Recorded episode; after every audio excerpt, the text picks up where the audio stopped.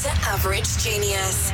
It's a podcast about all kinds of jobs and the unique people that perform them. And the unique people that perform them. Sit back, relax, and enjoy the show. Here we go, another episode of Average Genius. And today I'm really excited because I'm talking to a couples therapist. I've talked to a regular therapist in real life, meaning a therapist that doesn't work with couples but I'm sure there's going to be a lot of differences with a couples therapist. So, welcome to my guest. Hi, everyone. Uh, my name is Paige. I'm a couples therapist in Central Florida. Yes, there are a lot of different dynamics working with couples rather than working with just one individual of maybe possibly a family unit. I'm sure it's a wild world sometimes, but first I wanted to start with a little bit about training what does it take to actually become a couples therapist in terms of your degrees and mm. uh, knowledge base?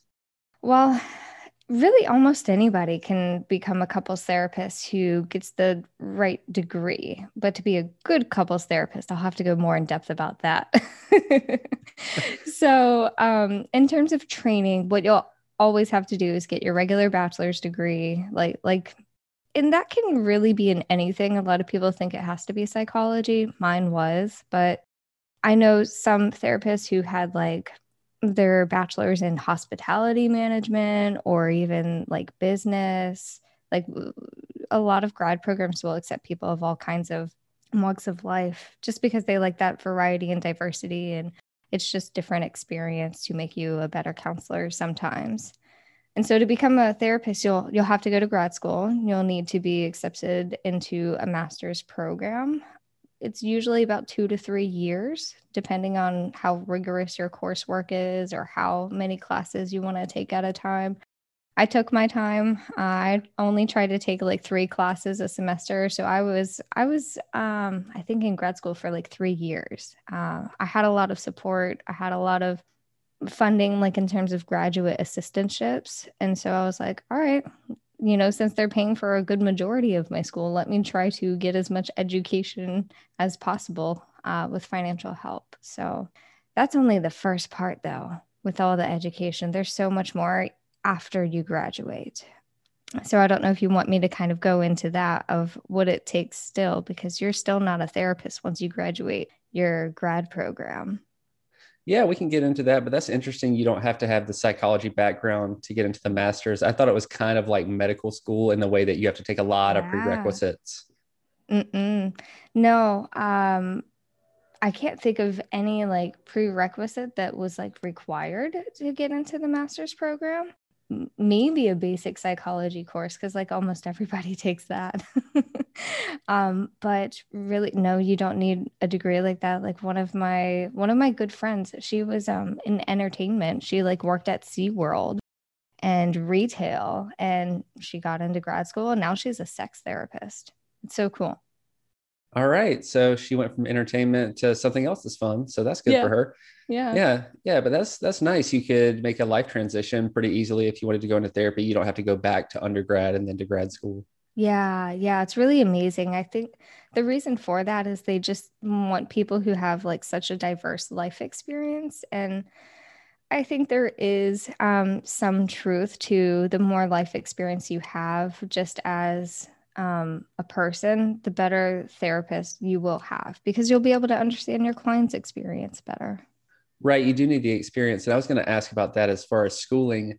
Did they try to teach you what a healthy relationship looks like and then try to explain it to people who might not have a lot of relationship experience if you're going to be a couples therapy? Um, you know what's really crazy about grad school is things are so generalized when you think about medical school and how like people specialize like i want to work in surgery or i want to work on the you know obgyn floor we don't really have that in grad school. It's mostly generalized. So even though my degree was in marriage and family therapy i took um, one class for couples and then two classes. There's a family one and then a more advanced family two class. And that's all my like family and marriage therapy that i got it's not enough to prepare you for actual couples therapy. That's why I was kind of saying, well, anybody with the degree technically can do couples or family therapy, but to be a good one, you'll need to get more and more training after grad school. So you got to go into the more training. Is that just clinical type training where you're actually doing therapy and learning on the job, or is it more courses? A little bit mixture of both. I don't think I would be where I am as a couples therapist today without at least the the basis of training, but also great mentors in how to work with couples. Um, because when you're in grad school, you're really mainly focused on individuals, even if you take the marriage and family therapy path. And while during my time in grad school, I would have some couples. Mm, sometimes it's hard to get couples in the door. so the, it's just a lot of individuals coming for therapy a lot of the time. I'm trying to think of where I was going with that that train of thought in terms of really you have to do a lot more research and you have to do a lot more analyzation of your sessions to really be a better couples therapist of am I being you, you got to really think am I being unbiased enough? Or am I kind of taking a side of the couples? Because that's really important. Because your patient is the whole couple unit. It's not just one of the persons in the couple so it's really complicated, a lot of dynamics going on all at once. A lot of moving parts, but since the I guess you did your first session in grad school, do you remember what your first session with a couple was like? Mm, it was great. Um, the earliest couple that I remember, I even remember their names and kind of what they look like. It's crazy. It was years ago though. They came to me and one of them, I think, was a student in grad school while I was also in grad school at that same place. And she had this long distance relationship with her partner. So sometimes they would, uh, you know, both be able to come in session. And they were really struggling with the topic of sex um, because after a certain amount of time, their sex life became much different. And she had a lot of pain um, in her genital area, which made it really hard for them to have sex, which really changed their sex life. And as a grad student and as a one of the first time couples, I'm like, oh my gosh, they're trusting me with so something so like vulnerable to that that could be so scary to people to share. It was an amazing experience to be able to learn about their life and love I really, I think I really like doing this because I like seeing the little sparks that I get to see. When you see those kind of small moments, like in all the Nicholas Sparks movies that you see, I that this is what I do this for. You get to see the glances that they make at each other, or when they crack a smile that shows like "I love you, honey." It's amazing to watch. That's an intense first session. And how much knowledge of the session did you have about it going into it? I mean, did you have a hmm. write up of here's their problem, here's what you're going to be dealing with, or did you come in and they're like, hey, here's the deal? No, no. When people came in, um, we didn't really know really what was going on. We had someone do um, like an intake screening to make sure that they were appropriate for us, you know, because as grad school grad school students, we don't have a lot of experience in someone who's suicidal or active drug use or domestic uh, violence or anything. So we tried to screen out for those things early on. But the general thing is, you know, they came in for relationship issues, and that's the best I got. So I knew nothing in my first session until they actually got there and we started talking about their issues. Is that pretty common now too? You don't really know what's going on until they get in, or do they provide a description? Um, for the most part, a lot of practices do work that way. Now it's kind of my preference to know a little bit more before they actually sit down in my office. So, what I do is in my private practice, I have all paperless paperwork. And so I have them sign all the paperwork before I see them. Part of that paperwork is hey, tell me why you're here. Tell me, you know, what's your biggest stressor right now? Tell me what you hope to you know have accomplished in therapy like what are your expectations by being in therapy? So i'll send out those forms and usually they'll give me some pretty big details of what's going on which is so super helpful and such a big time saver in that first session because there's so much information to gather when f- someone first comes in yeah, I can imagine that first session has got to just be super intense for everybody in the room because I don't think a lot of people want to be in therapy. And then yeah. you also have to figure out what's going on, and it's just a lot of unknowns. hmm I'll get a lot of first time therapy people, not even just couples therapy, but therapy overall. And they'll come in uh, and I kind of check the temperature of the room and I'm like, how's it going, guys, today? Are we feeling nervous? Any questions before we get started? Just to try to help alleviate. I, I try to let them know that you know, in couples therapy, I don't like to see myself as, oh, this all knowing being that's, you know, better than you or telling you what to do or whatever. I kind of just tell them, hey, I'm just like you guys. I just happened to have went to grad school got a few extra years in education about relationships. So we're all just here to learn about each other and how to interact better with each other. And usually that kind of lessens their nervousness and keeps them a lot calmer brings the tension down. That's nice. I'm sure they mm-hmm. appreciate that. yes. yeah. And do you talk to either of the people in the couple beforehand, like a phone call, just to get kind of a temperature of things? Mm-hmm. Uh, some people will do uh, so. I do like a 15 minute consultation uh, just to run over um, my style and structure of how uh, I first start out because I use something called the Gottman method, and we'll get into that in maybe a little bit. I like to also screen out for intensity of care. So if someone seems to be really in crisis or um, if they're suicidal, they're not appropriate for regular outpatient. They they need to be seen by someone that day. Where uh, I try to, this isn't always um, able to happen, but I try to also screen out for domestic violence because in couples therapy, if there's active physical abuse going on, couples therapy is contraindicated. It's not going to work. It's not going to be effective when there's an abuser involved. It it just doesn't. So I try to look for that and screen that out as well in that initial phone consultation before I send them all the paperwork and get them in the office. All right. So you're looking for a lot of things. You got a lot going on. yes, I am. Yeah.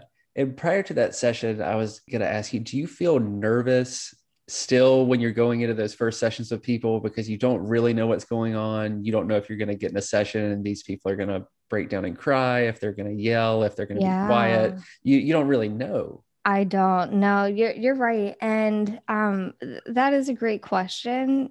And the answer is yes, I do. Not all the time, but it's so crazy. Like sometimes you'll kind of get this gut feeling of, oh, this this this one's going to be a lot tougher. There's there's a lot whenever there's a lot of betrayal and a lot of resentment that I sensed either from that first phone call or from them filling out the form. I know this is going to be a lot tougher than my couples who are more so on the side of, okay, we think you know, nice things about each other and actually like each other. The ones who are to the point of, I hate you, I resent you, those I know are going to be a lot tougher, especially in those first sessions.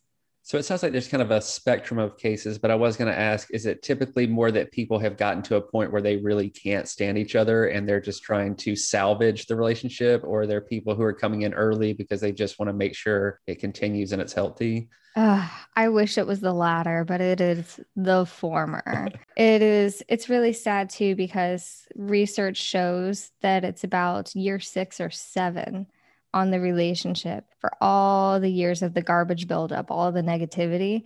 It's about seven years until they get to my office to actually work on the relationship. So all that damage is happening during all that time. So more often than not, they're really at a negative crisis space when they get to my office and see me. Yeah, it's tough. Yeah. Can you feel that when you're in the room? You can just tell that mm-hmm. these are people who really don't want to be in a relationship anymore. Hmm. So I can see it. I can see it in their eyes. Generally, someone asked me this question the other day. They asked me, "Can you tell when a couple is going to make it when you first meet them?" and in the first session, I can get a generally good idea of how much one work they're willing to put into making the relationship work because some couples are at the point where they don't want to bother trying, or maybe one partner's in, one partner's out. And those don't have as good of a chance just because it's like pushing a rock up a hill. Or if I see something called contempt, which is one of the four horsemen from the Gottmans, and if I see contempt, like if I see eye rolling, or if I see them making maybe backhanded comments about their partner during session, I already know, okay, mm, they're in something called negative sentiment override, which means they really see the relationship in a dark light rather than a positive one, which makes it a lot more work for all three of us. Oh, definitely. It's got to be awful if one person really doesn't want to be there. They've been dragged into therapy because they're yeah. not going to want to work on anything. Mm-hmm.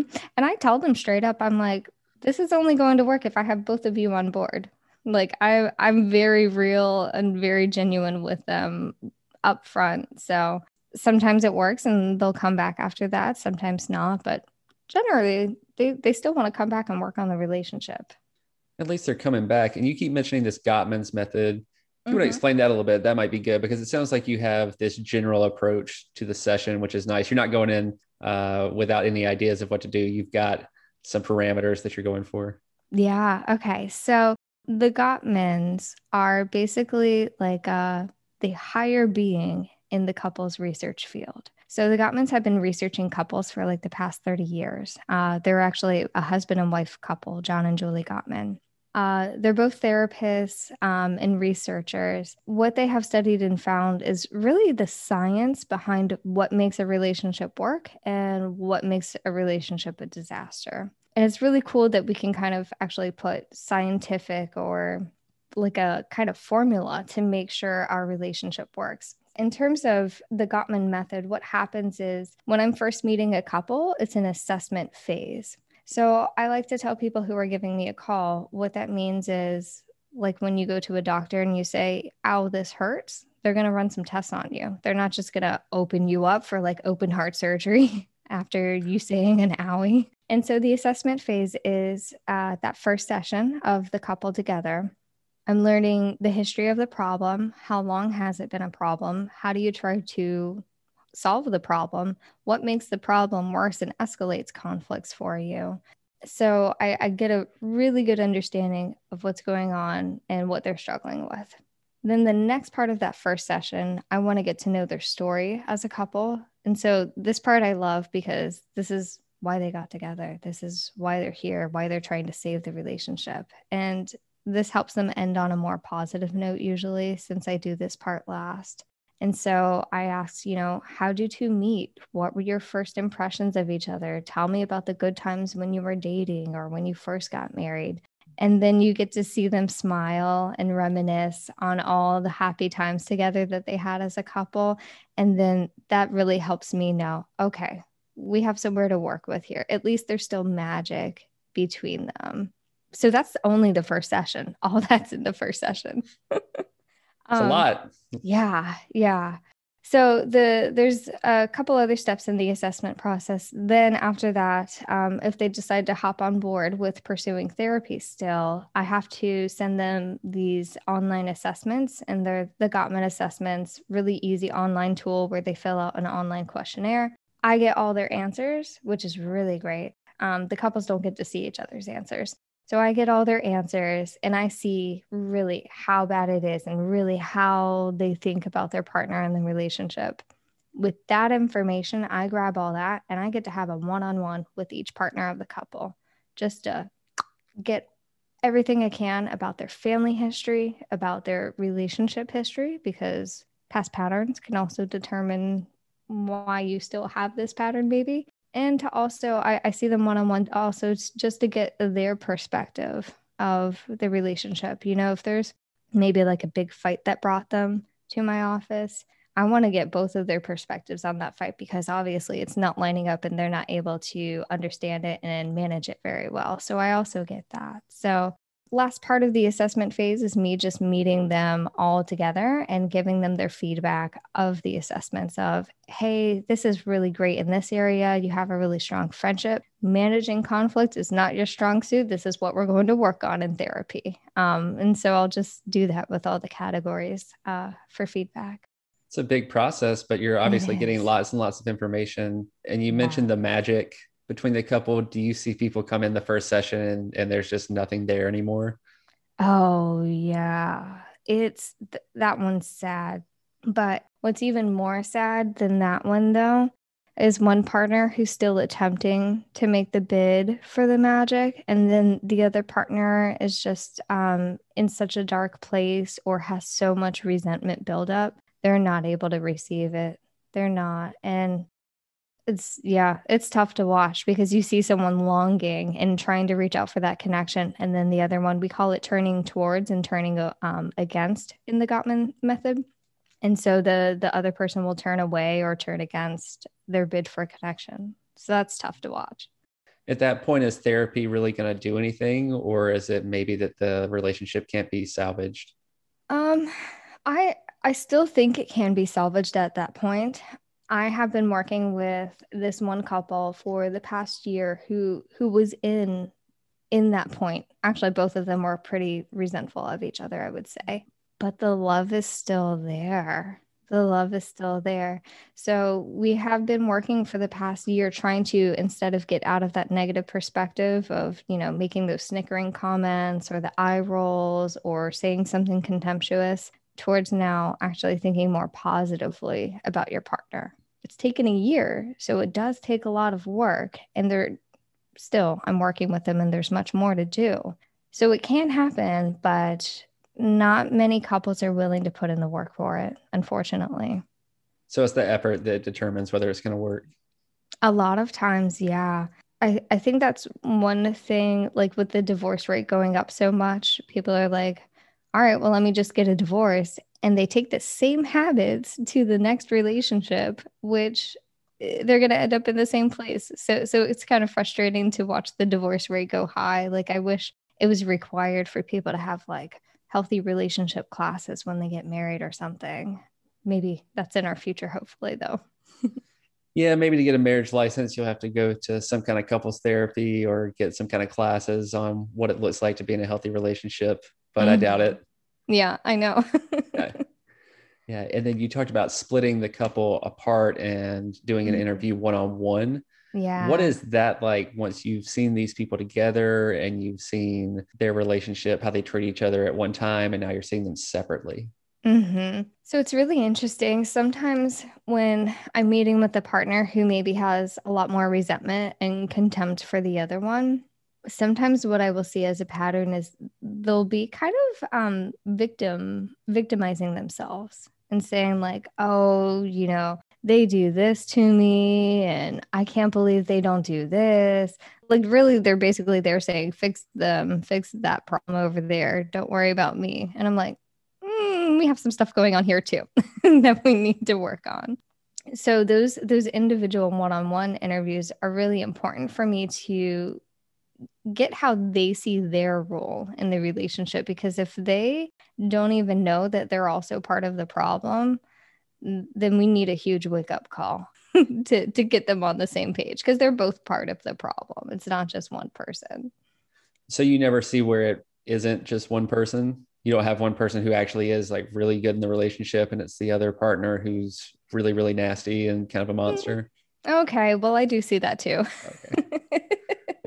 there there are some who are just you know negative Nancy's or or bad eggs, but once you open them up to that idea and kind of like I, I hold a mirror to them and say, do you realize you know when you do this and how it affects them and they feel X Y Z, what would it be like for you to say it this way to them?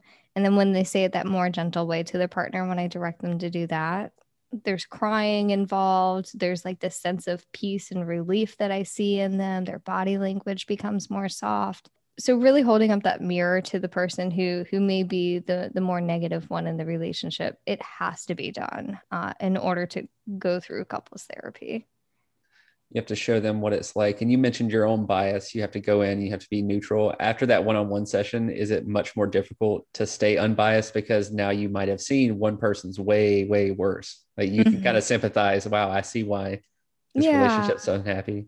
Yeah. So i try to do that in a way as when i see it in session so, for example, um, when I see one of the four horsemen come up from the Gottmans, so if I see contempt coming up and someone says something really nasty to someone, I say, "Whoa, okay, that was that was filled with a lot of contempt.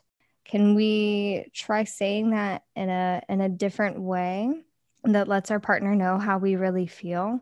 Because if we're talking to someone with just a bunch of anger, the other person's not going to receive it what's really behind all that anger and nastiness is really a wish that that just isn't getting fulfilled. They might have been saying it for like months or years and just got to the point where they're so frustrated and then it comes out in the nastiest way ever. So I try to get them back down and peel back those layers. What is it you're truly needing them to hear when you say blah, blah, blah? And then things get softer and calmer. And then the person can hear it and receive it. Okay. So you're trying to work through the situation, kind of redirect the communication style. Mm-hmm. Lots of redirecting. Yeah. There's yeah. never a dull moment. I, I, can imagine if they're already in therapy, it's not going to be dull. And what are the four horsemen that you mentioned? Mm-hmm. Just so I can mm-hmm. get that. Yeah. So the four horsemen are uh, what the Gottmans have come up with, with relationship predictors of the relationship tanking. Um, just because you have the four horsemen doesn't mean you're automatically, you know, on the way to your relationship ending. It's just a predictor if it's going to be around for a long time. You, your relationship isn't going to stick around for a long time. So the four horsemen are um, criticism, contempt, defensiveness, and stonewalling. Uh, do you want me to tell you a little bit about each of those? Yeah, that'd be good because some of those I'm not entirely sure what they mean. Yeah. Okay. Um, so I'll start with criticism, which is really easy for uh, a lot of people to understand. Criticism is really just uh, a complaint, but but saying it in a way that makes your partner um, kind of question their character so I'll use the the lovely example that we all know of the husband forgetting to take out the trash after the wife has asked them, you know, day in day out, right? And so the wife notices that the trash hasn't been taken out for two cycles, and the wife goes, "Why haven't you taken out the trash? You're always so lazy. You never listen to me. I can't believe you missed this again. I'm so angry."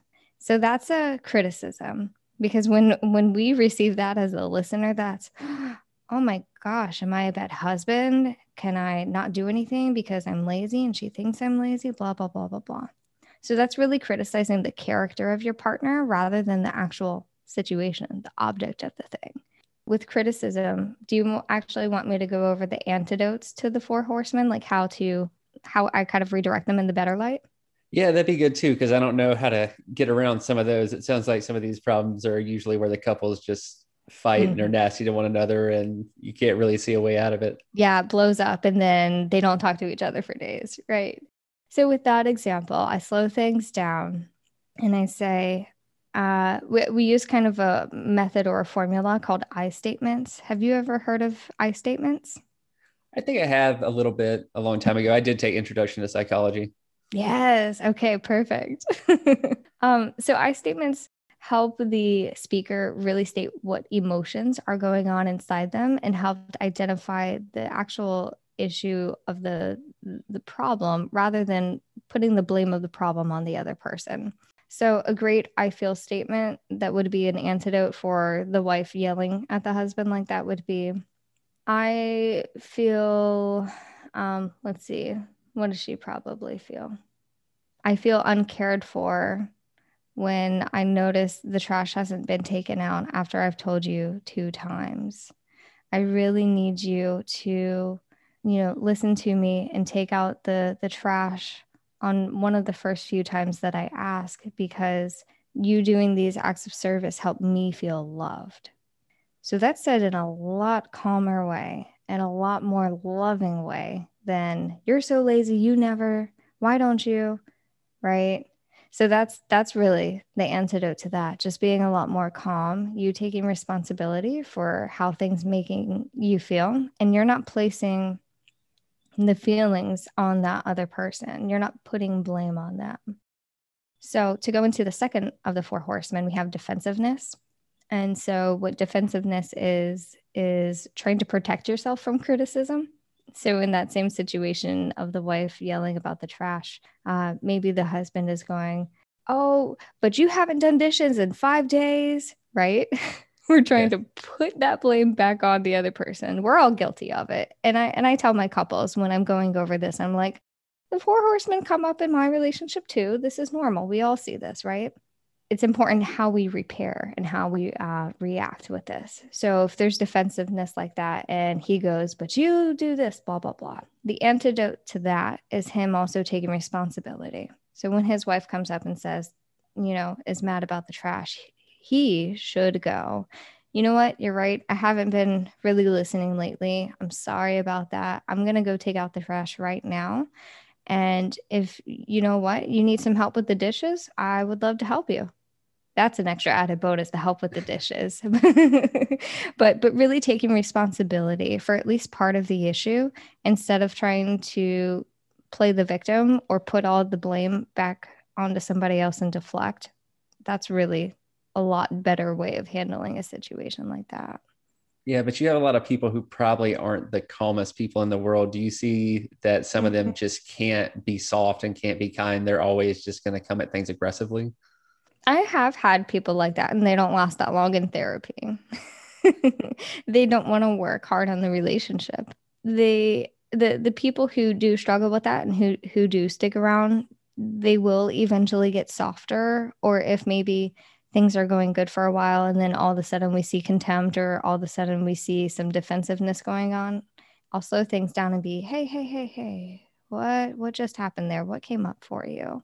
And then we kind of break that down to see what really prevented them from giving the antidote to one of the four horsemen. It's really beautiful. It's nice to see it work. Uh, i'm sure it's mm-hmm. nice to see it work. Uh, but th- these seem like sort of the easier problems to solve. You know, taking out the trash is something where, mm-hmm. well, you mm-hmm. start taking out the trash, you stop coming back at your partner and telling them to do the dishes. Yeah. But there's much, much harsher problems like cheating or yeah. really aggressive behavior. Maybe somebody can't express themselves unless they're just cussing each other out. Right. Uh, how do you get around things like that that are much deeper, harder problems to solve? Mm-hmm. So the good thing about my office is instead of a couch, I have two different chairs, so they have their own little pods. so so that's a a good first start for them to be able to have their own safe space and bubble.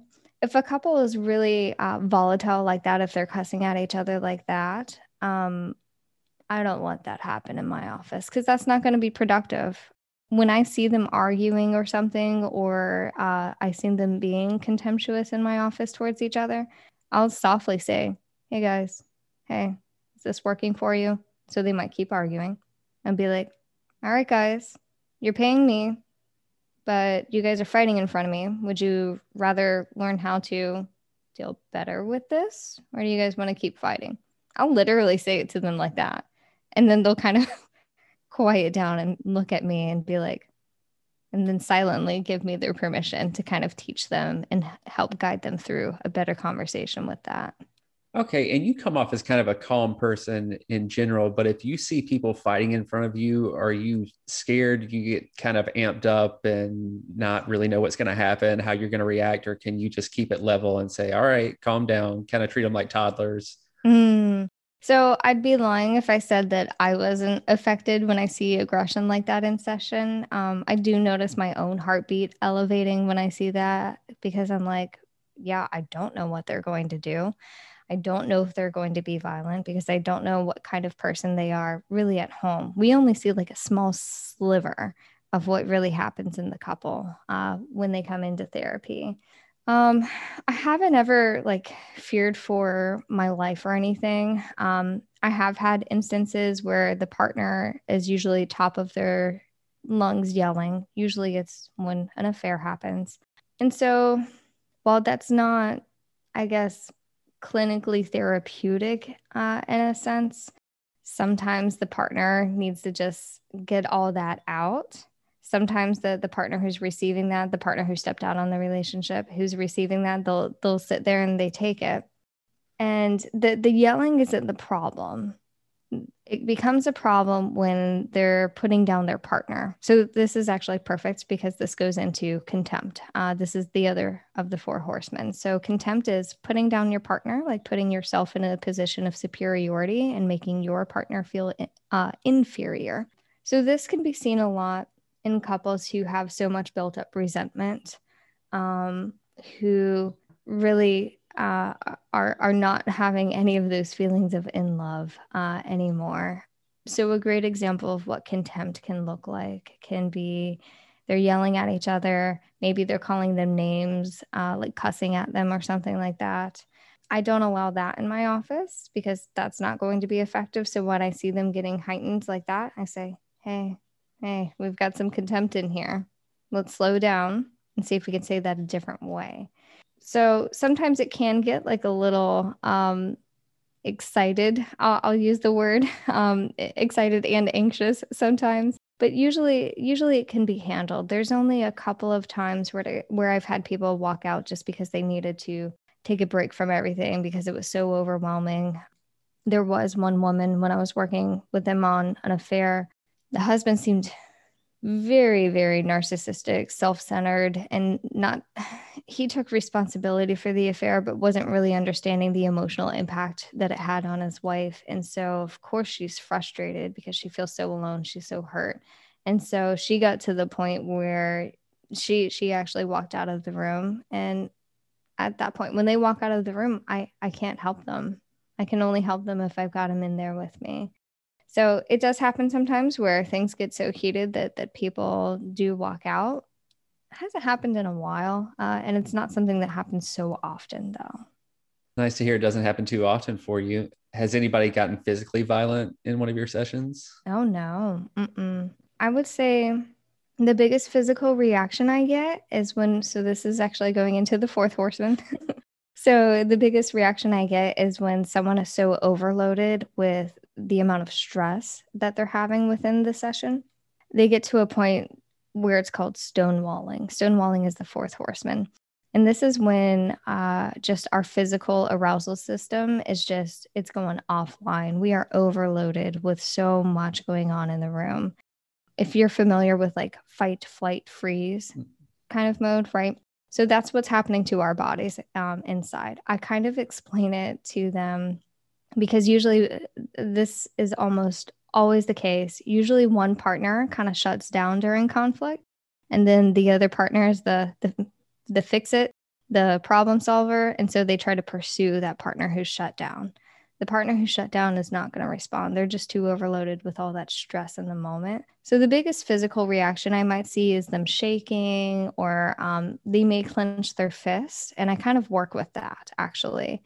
There's something called progressive muscle relaxation where you tense different areas of your body and you release them. And so I kind of help them use that as a way to diffuse uh, the stonewalling that they're experiencing. It's really amazing what just like a few moments of deep breathing and tensing and releasing different areas of your body does for a person. Wow, you got a lot going on. You're looking for a lot during a session. It's not just what they're saying, it's how they're moving mm. their bodies. It's oh, yeah. Too yeah. much for me to keep track of. Oh, it's a lot. my eyes are constantly going back and forth just looking at at how they're responding and how they're receiving what their partner's saying yeah and you're having to do all this in a short period of time in terms of figuring out what's going on and how to diffuse the situation mm-hmm. are there times during a session where you just don't really know what to do all the time yeah i guess how do you react to that? Because that would be scary for me if i'm sitting there watching somebody fight or they're talking about something very emotional and in my head i'm going i can't help you. Like I, this is weird for me. I don't know.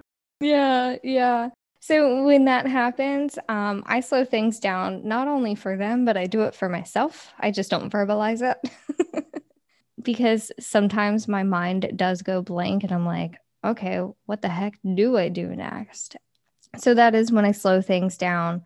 And I may repeat maybe a, a recent sentence that one of them has said that maybe either cut someone really deep or that was really an impactful statement. And I'll kind of hang on to that sentence and I'll say it again.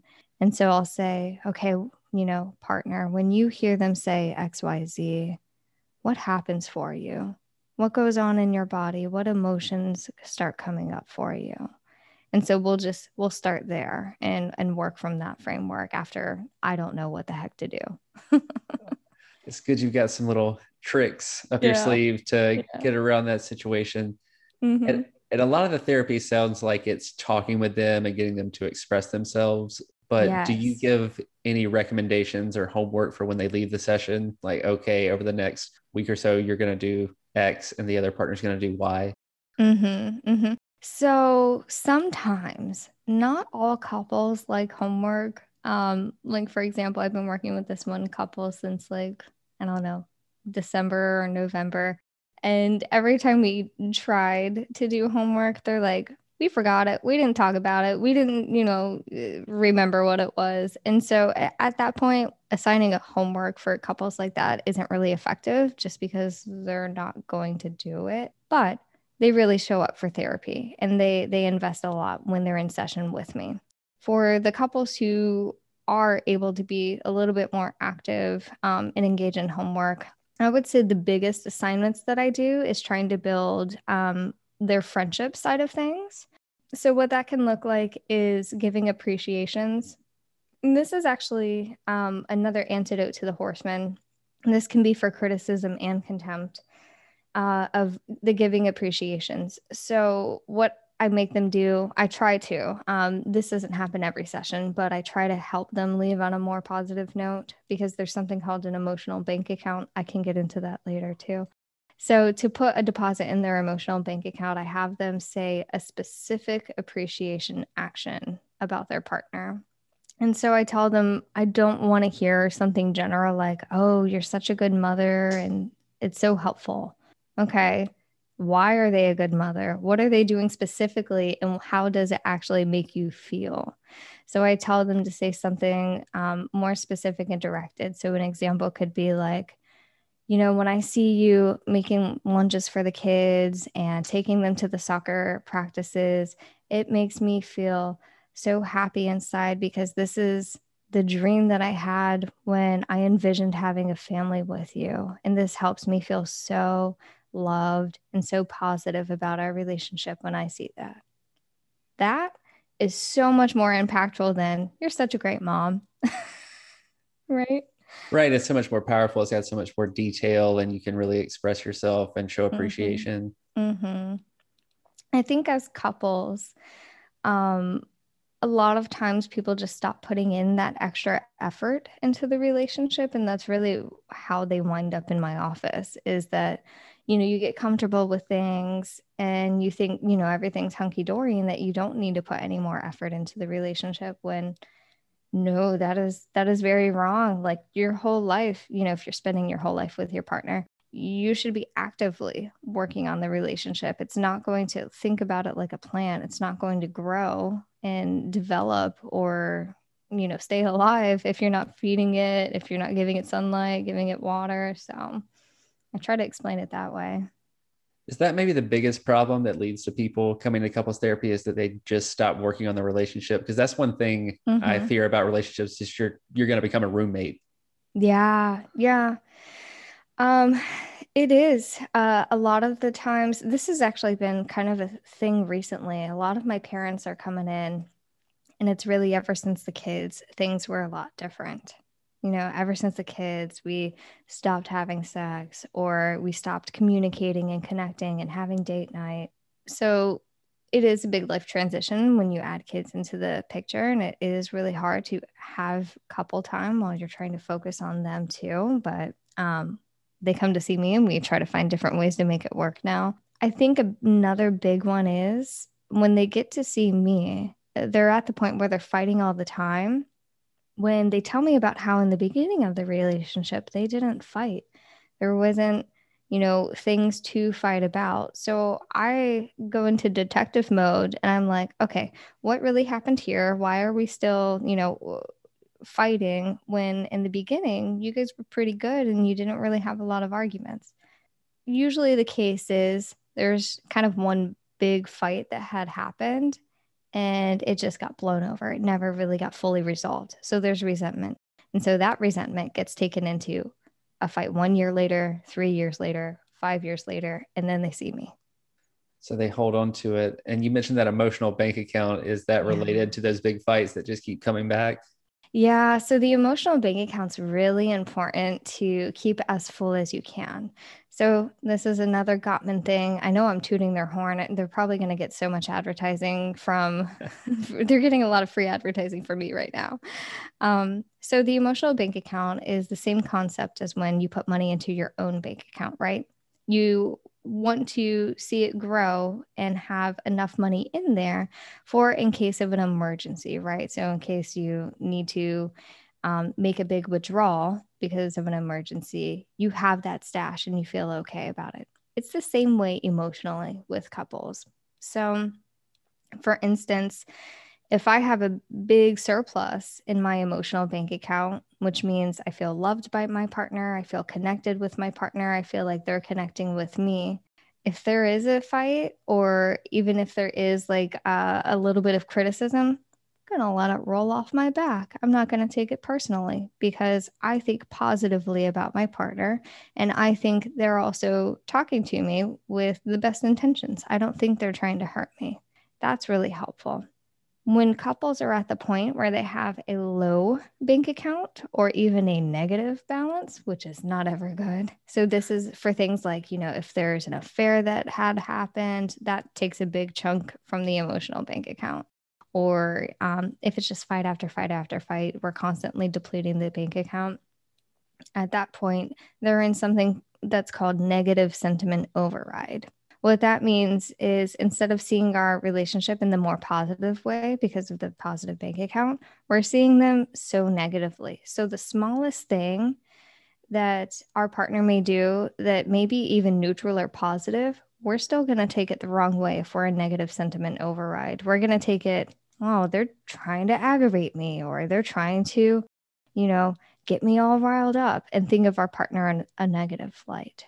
So the emotional bank account is one of the most important things that you can have in your relationship to feel secure, to feel loved, and to feel connected to your partner. Okay, it's kind of like building up good karma in a sense. Yeah, you can think of it that way. Yep, yeah. exactly. Mm-hmm yeah, you're not living and dying on every little moment. You've got some uh, no. uh, rapport built up. And so it's like, yeah, one comment.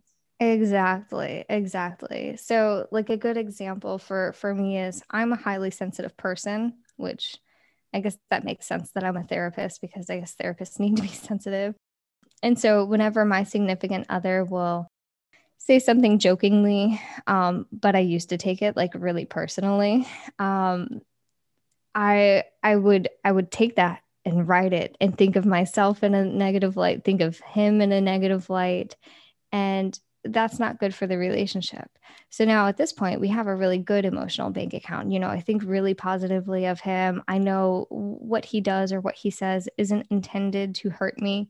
So if he does make a joke about something, um, especially if, if it's about me or if it's about something I do, I know that he's just making fun. And that's his way of trying to connect with me. And if I see it that way, if I see, ooh, he's trying to connect with me, that's another positive in my emotional bank account.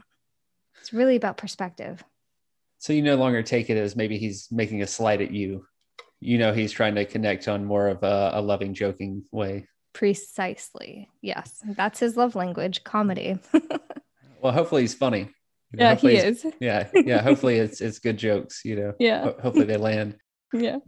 And with couples therapy, how long, maybe on average, do people stay in therapy? Because it's not going to get fixed in one session, and mm-hmm. it probably not two or three or four, and it's going to take no. a lot of communication, a lot of changes of lifestyle. So, is mm-hmm. it maybe an average of a year, two years, just continuing? Um, you know, it really depends what their their issue came in for. Um, so, if it is something like a, a big betrayal, like infidelity or addiction, or um, maybe spending problem, if it's something like that, they're going to be with me at least one to three years, usually around the two year mark. And, and of course, it's not every week for three years. You know, eventually we get to the point where, okay, maybe we only see each other twice a month, and then once a month, and then every other month. I've been working with this one couple who uh, I've been seeing them for over a year, and we're kind of at that point to where they're able to manage their conflict really well without me. Like if they get into something at home, they can respond a lot better to each other. But just because we've gotten to a place where they can communicate and manage their conflict better doesn't mean that our work is done. There's still a lot of other betrayals that we have to unpack and explore and heal from. So that can take maybe another year. It really depends. Um, I would say on average, people are seeing me between 10 to 16 sessions. And is that once a month? No, um, I like to at least start out seeing them weekly. Yeah. Um, I, I try to see them as often as possible um, and try to, you know, really offload them with a lot of education so that they can then use the tools. And so as we start seeing each other less, the goal or hope is that they use those tools that we've talked about.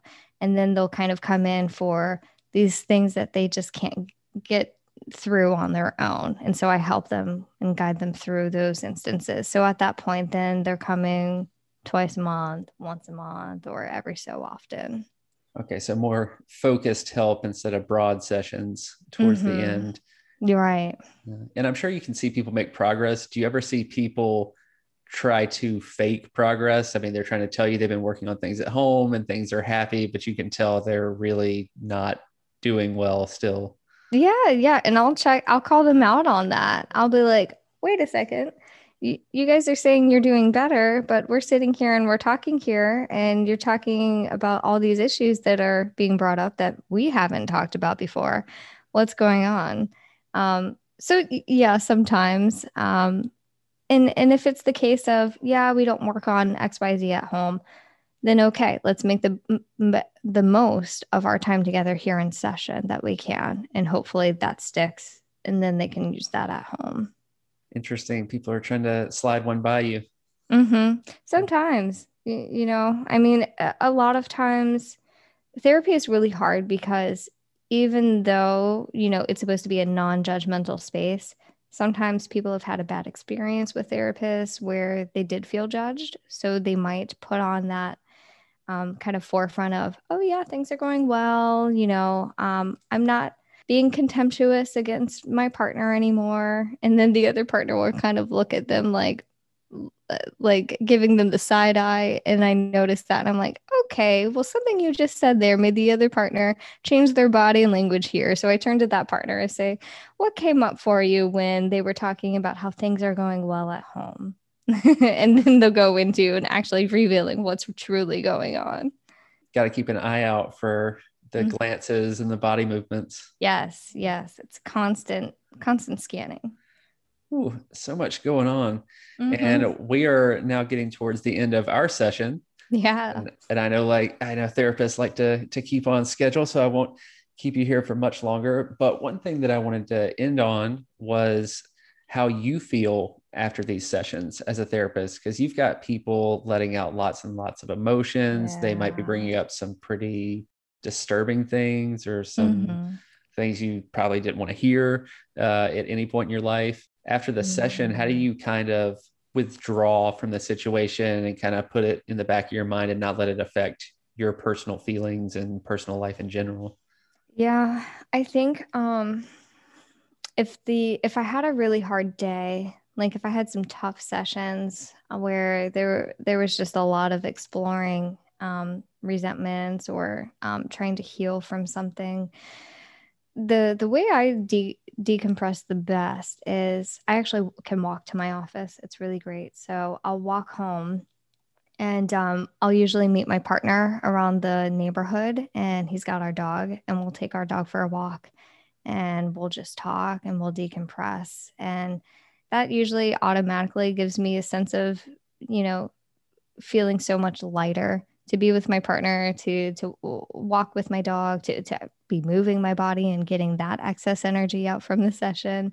Um, all of that's super helpful in in letting things, you know, feel a lot better. Uh, there's many sessions where I'll kind of come home and I'll just hug my partner as tight as I can eh, because it reminds me when, when I see couples in a really tough spot, it reminds me, gosh, I really have it good. I love this person so much and I'm so happy and thankful that, you know, they they treat me so well and we have a healthy relationship. All right. So you have a coping method mechanism. That's good. I You're do. not just coming home and exploding on your partner because you didn't take out the trash no. or anything like that. Yeah. no, that would not be following my own advice. yeah. Well, it's it's gotta be tough to hear most of those things and then return to a normal life where you're not feeling like you're in a huge fight.